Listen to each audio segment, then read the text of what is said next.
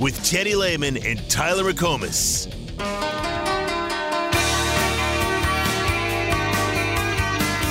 What's the drink of choice tonight? Well, you know, I I'm not promoting it, but I like some old cold beer. I think I'm gonna have one. I'm not promoting it now.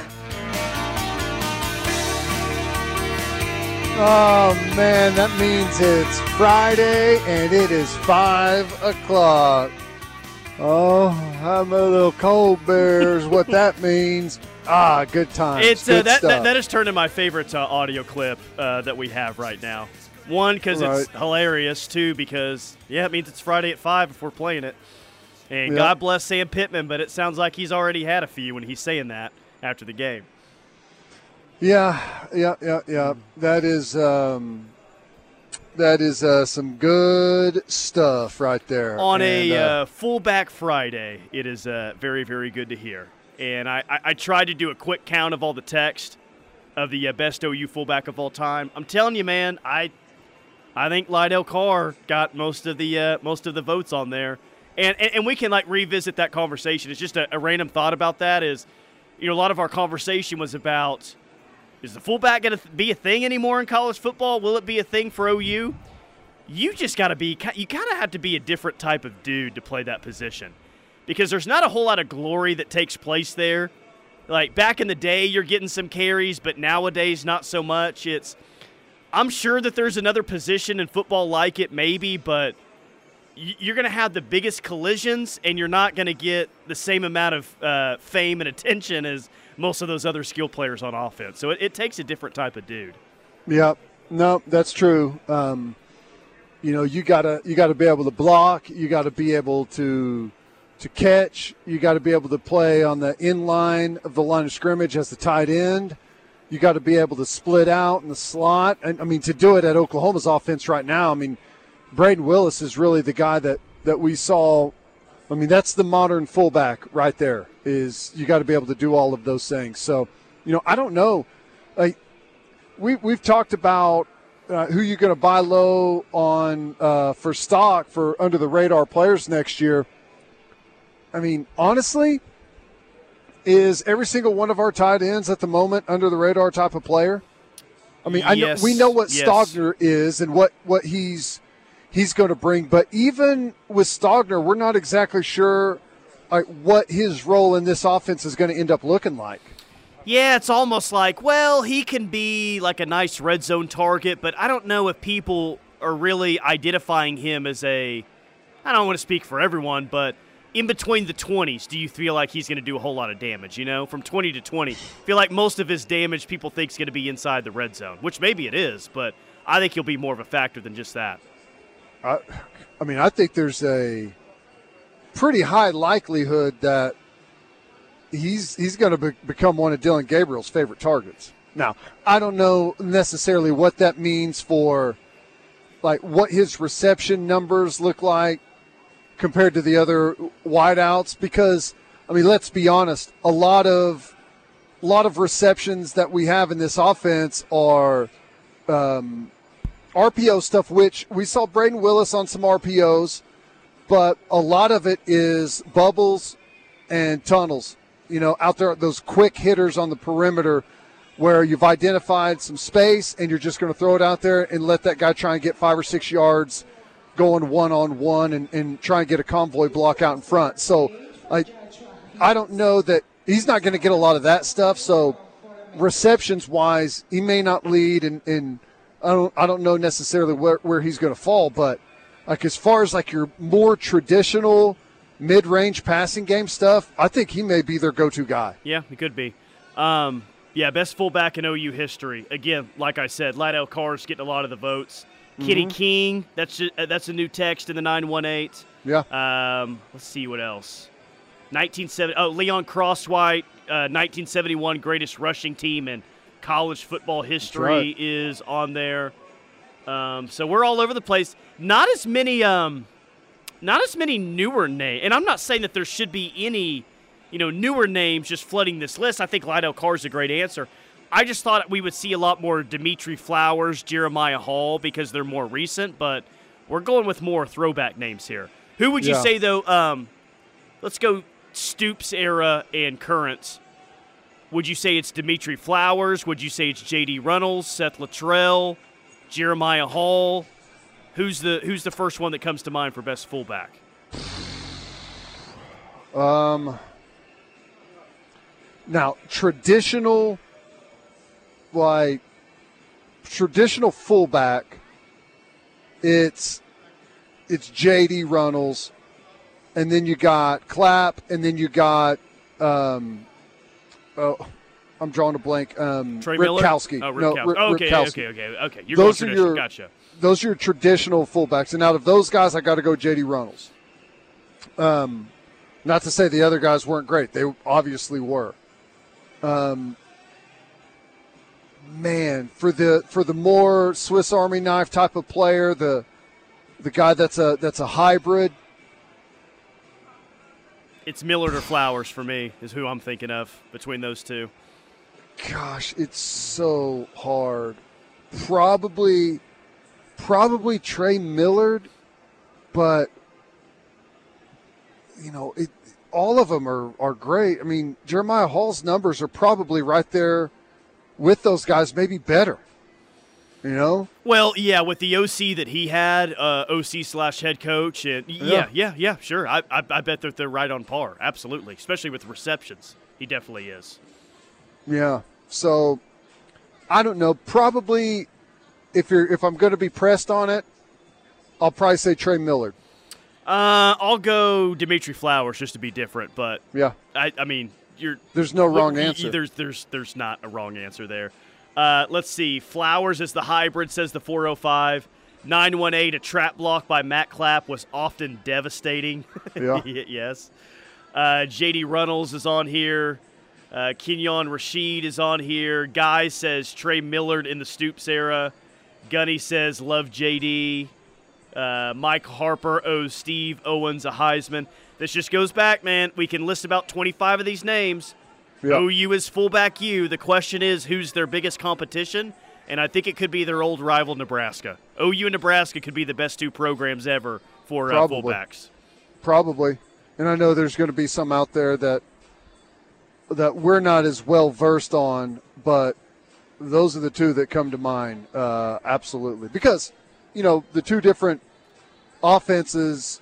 You know, whenever they dominated those long eras, uh, 70s, 80s, and Nebraska into the 90s, that the fullback was a huge part of what they did, and it's been trimmed back ever since as uh, more passing is is really uh, entered the game, and, and that's kind of where you go. Like those guys have turned into hybrid players that are tight in, uh, H back guys that move behind the line of scrimmage, take the point of attack across uh, across the ball to the other, you know, from one side of the formation to the other, can line up in the backfield, can uh, run routes out of the backfield, can split out into the slot and be guys that can can run routes and block out of the slot. So it's it's, uh, it's a position that's really evolved like no other.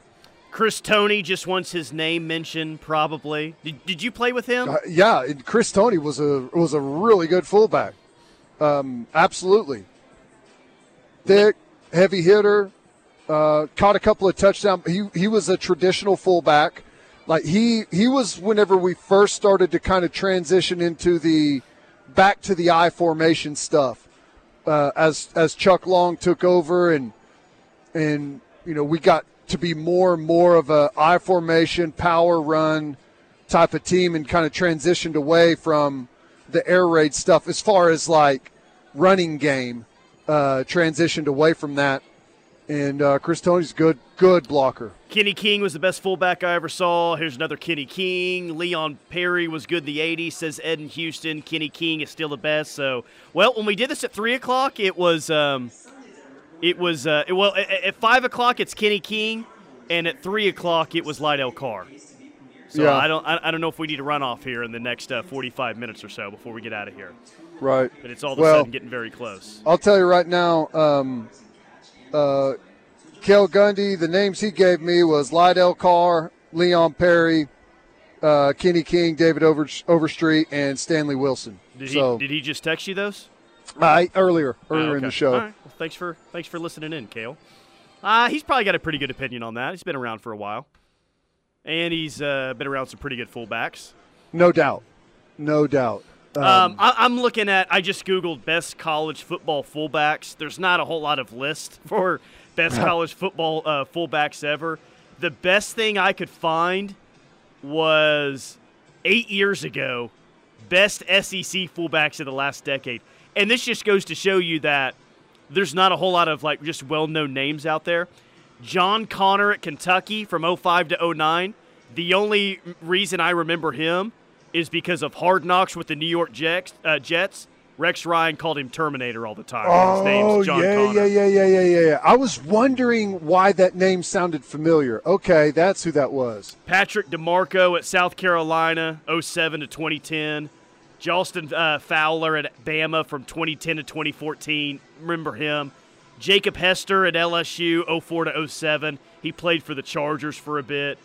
And here's the name. Like here's here's the name. He was on the cover of Madden. Peyton Hillis at Arkansas. That's probably one of He the was a better. tailback, wasn't he? Well, he was a fullback at Arkansas. He was in the same backfield as uh, Darren McFadden and Felix Jones at the time. Okay. But was he? I think he was still a fullback with the Browns, right? Or did they like classify him as a running back? I thought he was, I thought he was running back, but maybe maybe he was. I know in Arkansas though that he was a fullback, and that's probably. I mean, that's got to be like top three, top five college fullbacks we've seen in the past twenty years or so. He, Yeah. he, he was good. Now, if you want to go just before that era, like into the '90s, like you got to get guys like Alstott. Was he Yep. Purdue? He was Purdue. came- Yep, Yeah. correct. Alstott, and then he, you know he he was, you know, he carried the ball as a tailback and blocked as a fullback there at Tampa Bay. I mean, he was he was uh, one of the more popular guys in the NFL right there at the turn of the uh, you know into the 2000s. Aaron Ripkowski, best name ever, says the text line. It is. Yes. and he was like a, he was a truckload man he's an old school player like he's the type of fullback that you know you back up because he was oklahoma wasn't much of an i formation team at all whenever he was there like i think we were doing some pistol stuff whenever he was at oklahoma uh, still got the worst targeting call i've ever seen in my life at home do you remember that who were they playing was that iowa state Yes. I think that was Iowa State. I think that was. terrible targeting Didn't call he have like three touchdowns in his final home game against OSU? But they lost that game. Three touchdown for Ripkowski? I don't know. I think uh, it was the uh, the Tyreek Hill game. I think he had like he had a, like three touchdowns or something, but no one remembers it because they remember that play instead. right. So what would that would have been 14, 2014? 2014, yes, correct. Okay, I'll look it up. But, how about yeah. that? Like old school player, he probably had, I don't know, I would guess an old school personality. He and Aaron Rodgers once shared a backfield one time.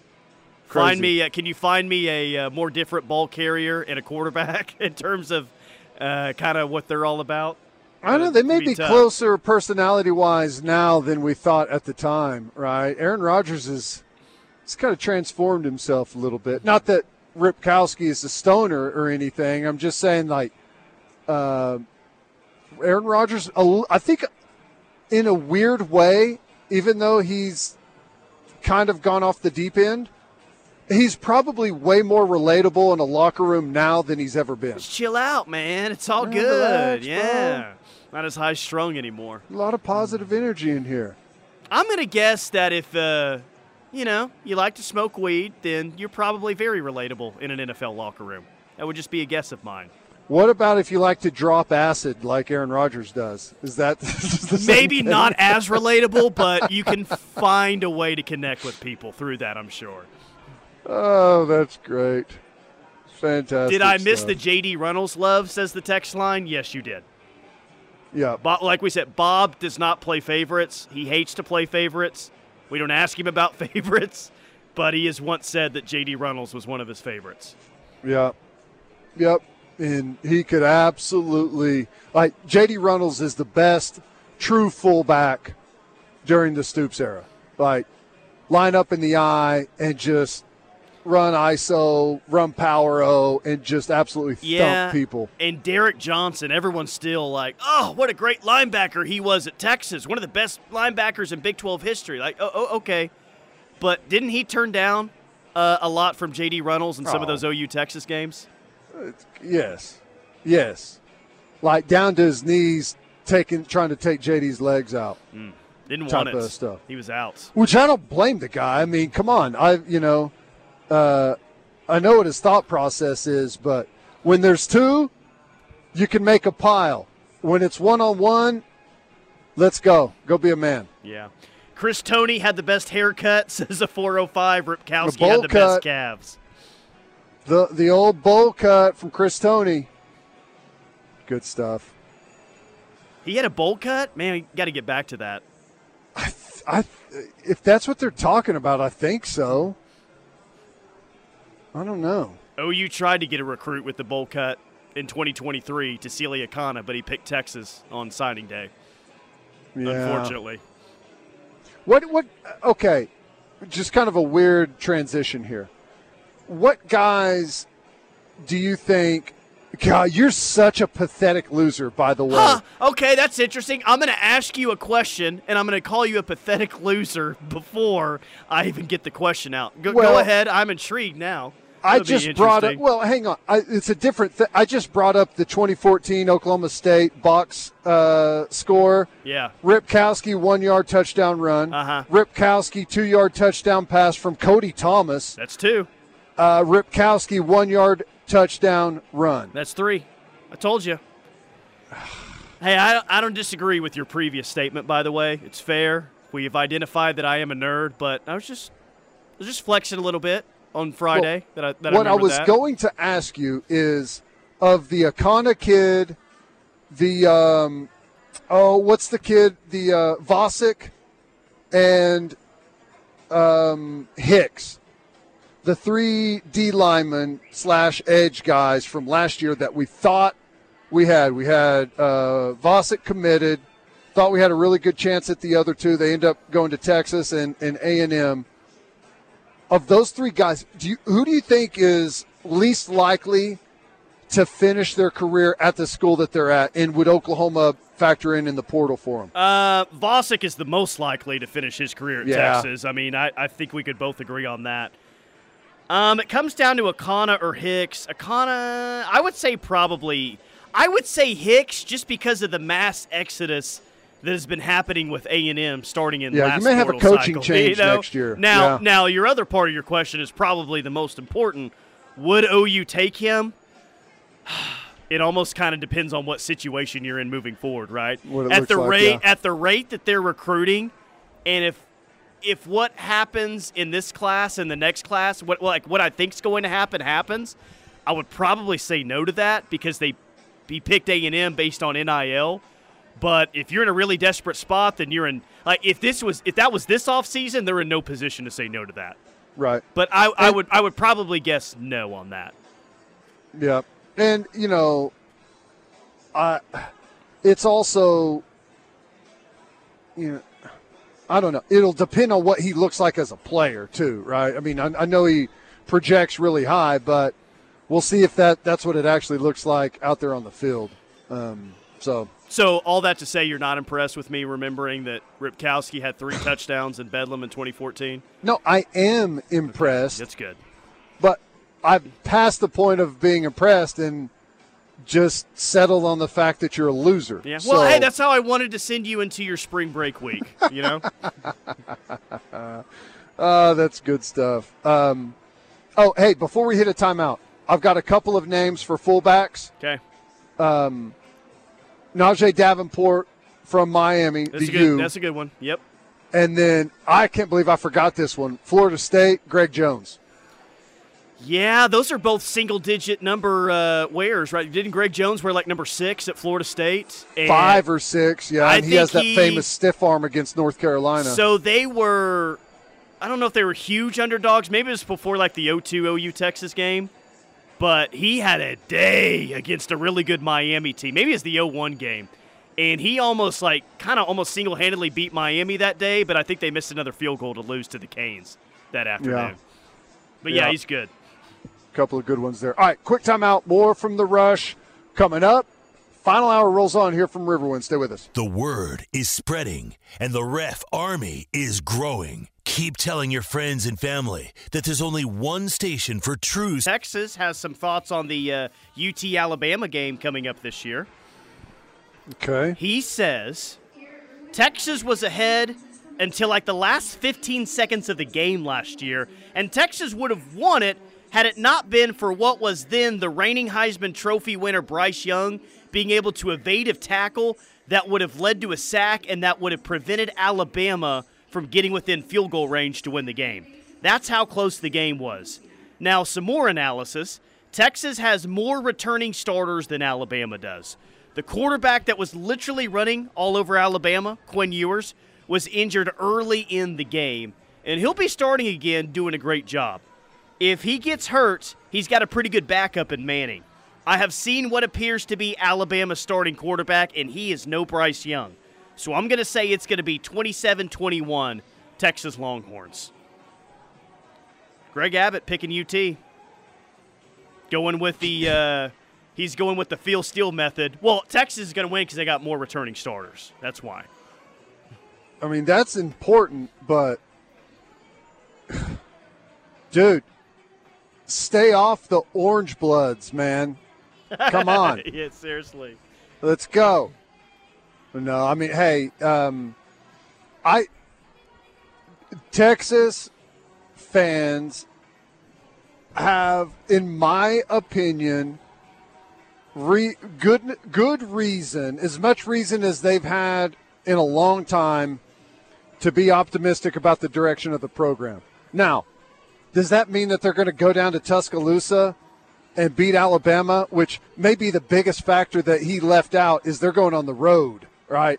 They're not at home in the first decent, um, uh, decent crowd and environment that they've created there in two decades, right? They're going on the road to Alabama. Going to be a totally different story. So, um, I Alabama, I'll take them to win that football game until I see otherwise. If if Texas somehow beats them and they play again next year, I'll take Alabama to win that one too. Yeah, and that's a pretty good way to go. until the it. end of time, until until something changes. But I, that being said, I do believe, and I've said you've heard me say this. I think Sarkisian has done a good job there, and the program is in a much better position now in all kinds of different reasons than it's been since Mack Brown left. So, in that statement, Greg Abbott said the quarterback that was literally running all over Alabama, Quinn Ewers, was injured early in the game. Now, I know what he means, at least I think. He means that he was throwing the ball well because he was, I, at least I hope so, because I, he didn't register a, a, a rushing attempt in that game.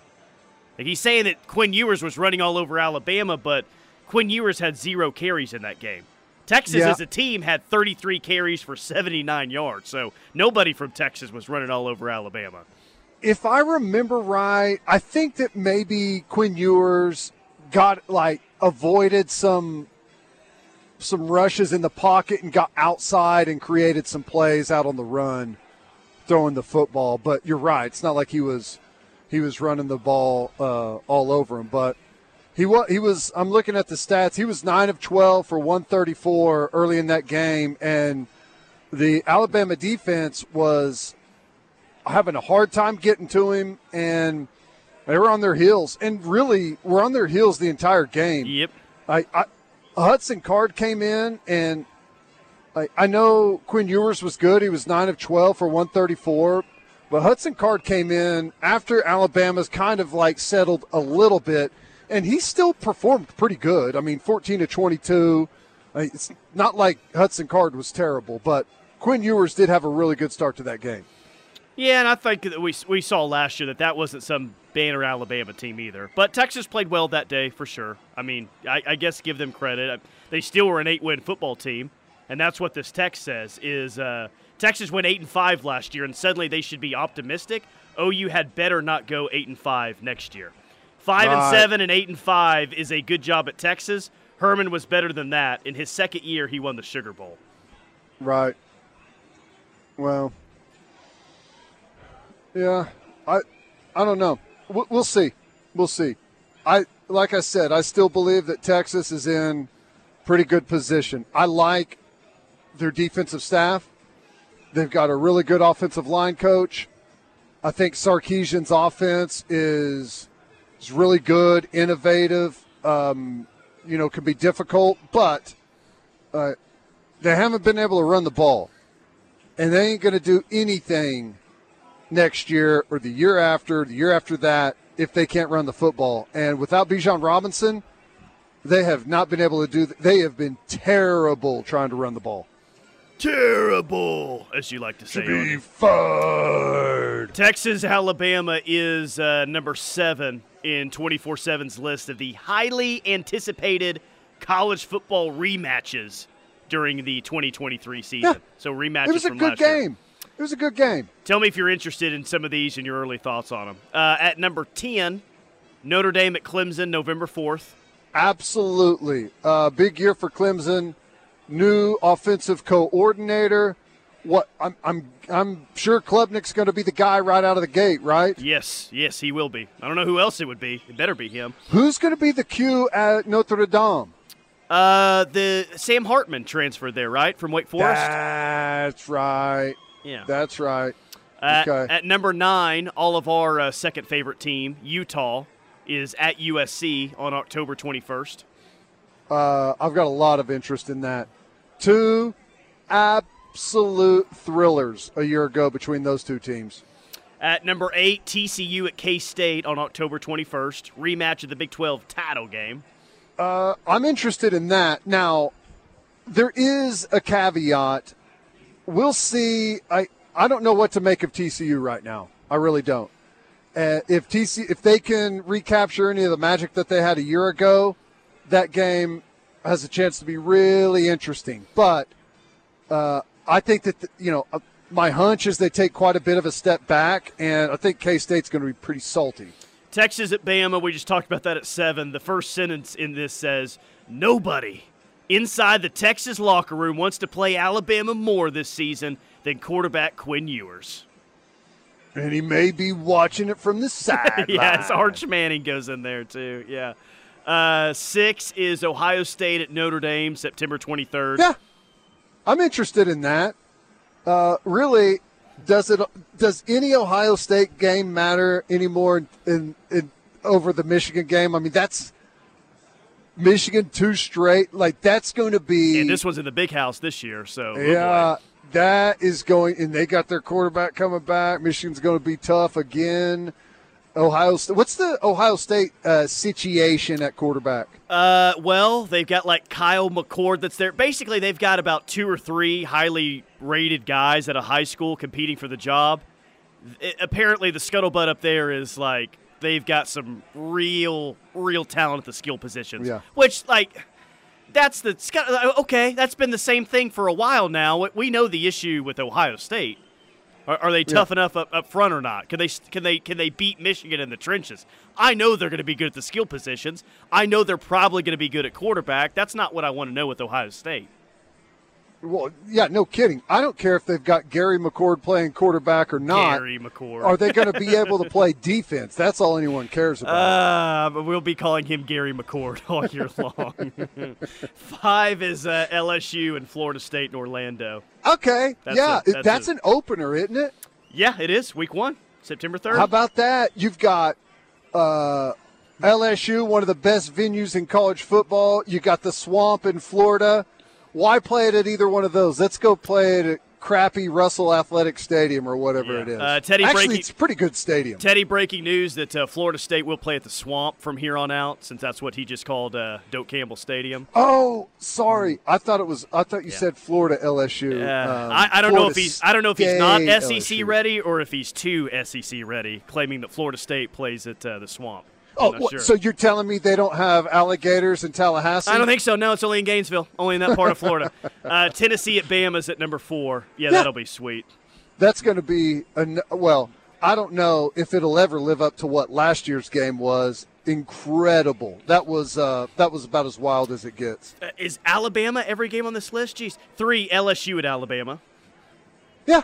God, Of Alabama's home schedule this year. They get Texas, they get Tennessee, and they get LSU. That that'd be all right. I'd take that one, No please. kidding. Who else they got? What's uh, uh, do they is anything different on their schedule this year? They got any? Uh, they're at Kentucky, at Auburn, Arkansas at home. At they got they're at A and M again, at Mississippi State. So That's a sweet home schedule, though. That's one worth paying for.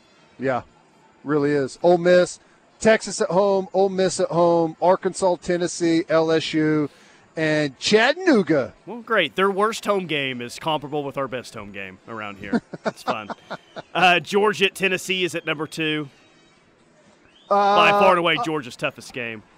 But that game wasn't epic last year, though, is a thing. Like, No. th- if you put it at two, you think it's like, oh, it's Georgia's toughest game. But that game just that had a lot of hype around it, and it was just, it was okay. Not epic, but it was in Athens. It's that's going to be a different story in uh, in November when if Tennessee has a good has a good year rolling and they're hosting Georgia and that's a top you know top five or top ten matchup. That's going to be that's going to be quite the atmosphere. Number That'll one- be different for Georgia. Like Oh. that that's got to be one of the more difficult road games Georgia's played in a while, right? Well, they haven't played at Alabama in 25 years, so Yeah, no yes, it, it should be. Yes, it will be. Uh, number one, Ohio State at Michigan, November 25th. got to be number one. Has to be number one. The pressure is going to be on for old Ryan Day. Uh, I don't know. Like Michigan's going to be same old Michigan, right? They're going to be tough. They're going to be great on the line of scrimmage, both sides of the ball, and uh, they're going to make Ohio State try and throw it to beat them over the top. And uh, I'm, I don't know. That's going to be fun, man. No, uh, no OU in the top 10, I guess. Uh, well, they don't Yeah, no play. kidding. They don't play a whole lot of teams that beat them last year. Well, they don't. There, there's a few off the schedule this year, and Oh, you Yeah. telling me the uh, the eight and five, six and seven matchup of OU Texas didn't make the top ten this year? yeah, I don't know how a 49 nothing rematch doesn't make the list. Maybe Well- it was on the honorable mention, and I just missed it. I understand why it, why it's not on the list, but by the time we play it, I have a feeling it's going to be it's going to be big time. Better be, or something went really wrong with OU up to that point. Yeah. Well, you know, can you imagine if if Texas somehow goes in and beats Alabama and they're undefeated, no OU's undefeated? that's really that's what we should be hoping Um, That's for. a good question. Can I imagine that? What it's going to be like afterwards? I, I've seen some ridiculous hype with Texas, though. If they go into Tuscaloosa and win, no, I, I don't think that I can imagine what people are going to be saying about them after that. I, I don't think I can imagine that. Well, if it was anyone else in the country, it would be, well, you know, Alabama's just down. But if Texas pulls it off, ooh, buddy. And they're going to throw they're, they're going to go immediately to throw shade at Texas A&M, right? 100%. Ah, brilliant. All right, quick timeout. More from the rush coming up. We're rolling out of here on a Friday from Riverwind. Stay tuned. The word is spreading, and the ref army is growing. Keep telling your friends and family that there's only one station for true Sooner fans, and that's the Ref Radio Sports Network, and worldwide on the KREF app.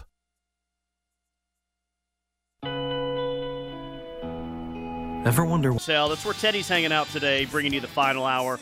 Quick update in Kansas City. About a minute before halftime in the Big 12 women's tournament, OU is up 36 34 on TCU in their first game in Kansas City. Looks like Maddie Williams did get the start for OU.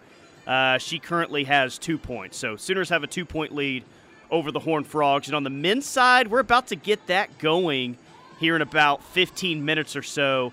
First game is Iowa State and Kansas at 6 p.m. Late game is TCU and Texas at 8:30. Uh, are you Iowa State's hot right now, man? Yeah. You think the uh, Cyclones will beat the Bill Selfless KU Jayhawks here in about 15 minutes? KU minus four and a half, by the way. Um, uh, no, I do not think they're going to beat KU, but wouldn't shock me if they did. Would not shock me if they did. They are hot. They're on a bit of a roll. Um, what have they said about Self? Uh, He's going to miss the entire Big 12 tournament in the hospital. I saw what, they say. It said standard procedure. Well, KU released illness. Um, I've there was a report of a heart attack. I don't know if that's Yeah. legit or not. It's kind of all over the place. Who knows? Yeah. Well, hopefully he's okay, and you know, sounds like he'll be back for the NCAA tourney. And if that's the case, um, Kansas is going to be tough to contend with yet again. But I, don't know. It's I guess it's hard to say how much of an effect him not being there is going to have on him in this game. Like sometimes stuff like that, someone's had some type of illness or something. It can be a motivating factor a little bit, and team can kind of go out and play really well, but that can also wear off. You know, so I don't know. We'll see. Uh, let's see. Text line says, "Are Sooners playing a softball game right now? If so, what's the score?" OU played a softball game earlier. They won 13 nothing in five innings. Uh, they're about to play Mississippi State. It's supposed to be at 6 p.m. I don't know if they're running late or not, but they're playing Mississippi State tonight, and then Mississippi State again to uh, tomorrow afternoon, and then Omaha after that. So that's So- the weekend schedule. Jordy Bahl threw the perfect game earlier today against what Southeast Louisiana. Correct. Who's who's throwing tonight? I would guess Back to back perfect games, that would be huh? awesome. By Jordy That'd Bahl. cool. Let's go. You're going to have a combination. Like your next two games are against Mississippi State. I would guess it's Storako tonight and May tomorrow, but you may flip flop that. How Those- and Mississippi State's pretty good, right? Yeah, what did I find today? They're like 17 and five so far this year. Um, they're they're okay. Like I, They're not top twenty-five. yeah, I mean they're like they're a good team, but they're not the elite of the SEC. Yeah, You know, but I mean it's an it's a, it'll be a nice test for them on the road. nice. Well, um, good. So, Good. so what what gets your TV viewing attention this weekend?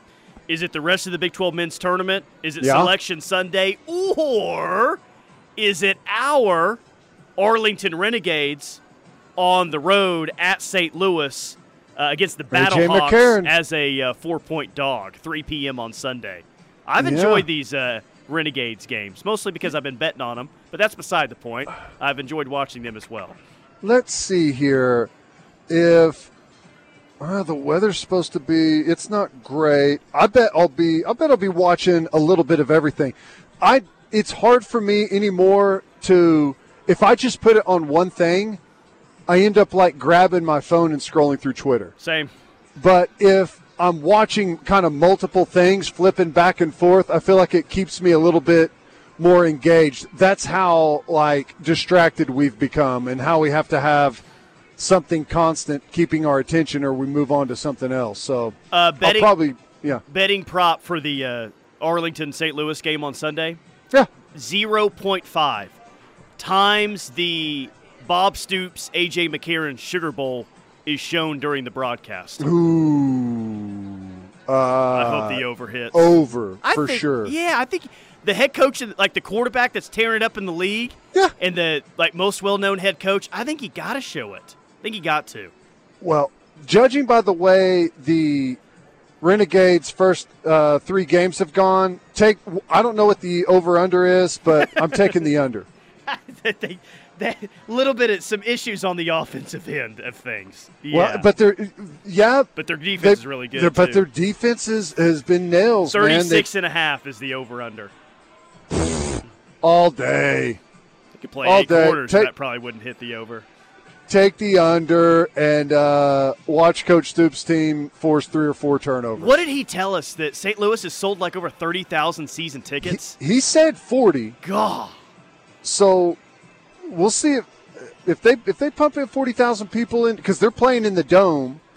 If they got forty thousand people there watching that game, that'll be something. That'd be pretty pretty cool. Oh, by the way, I uh, talked to the Renegades today. They are giving us uh, 20 free tickets for each of the final three home games to give away to our listeners. So, Wow, look forward to that, guys. We'll be doing that probably starting next week, actually. That's awesome. That's really cool. All right, let's hit a quick final timeout here from Riverwind. Uh, remember, Earth, Wind, and Fire, Collective Soul, Josh Turner, Gabriel Iglesias, Dwight Yoakam, Counting Crows, REO Speedwagon, Chicago, Foreigner. They got a bunch of great bands that are going to start making their way through here uh, starting this summer. They're going to be announcing on Monday, March 13th, the final uh, dates for all of those concerts, and tickets are going to go on sale, I believe, Friday, March 17th. Uh, here at the uh, 10 a.m. at the box office and 11 a.m. online. So some really good stuff going to start coming through here at Riverwind again. Stay tuned. We got the final segment next. Talking Sooner football is what we do. This is the ref. GMC continues its commitment to professional grade engineering in the GMC Truck Series, like offering the world's first available six function MultiPro tailgate on Sierra. This tailgate takes innovation to the next level with six distinct functions that let you load, unload, and access the cargo box quicker and easier. The list goes on, but it's more than just innovative engineering. It's knowing G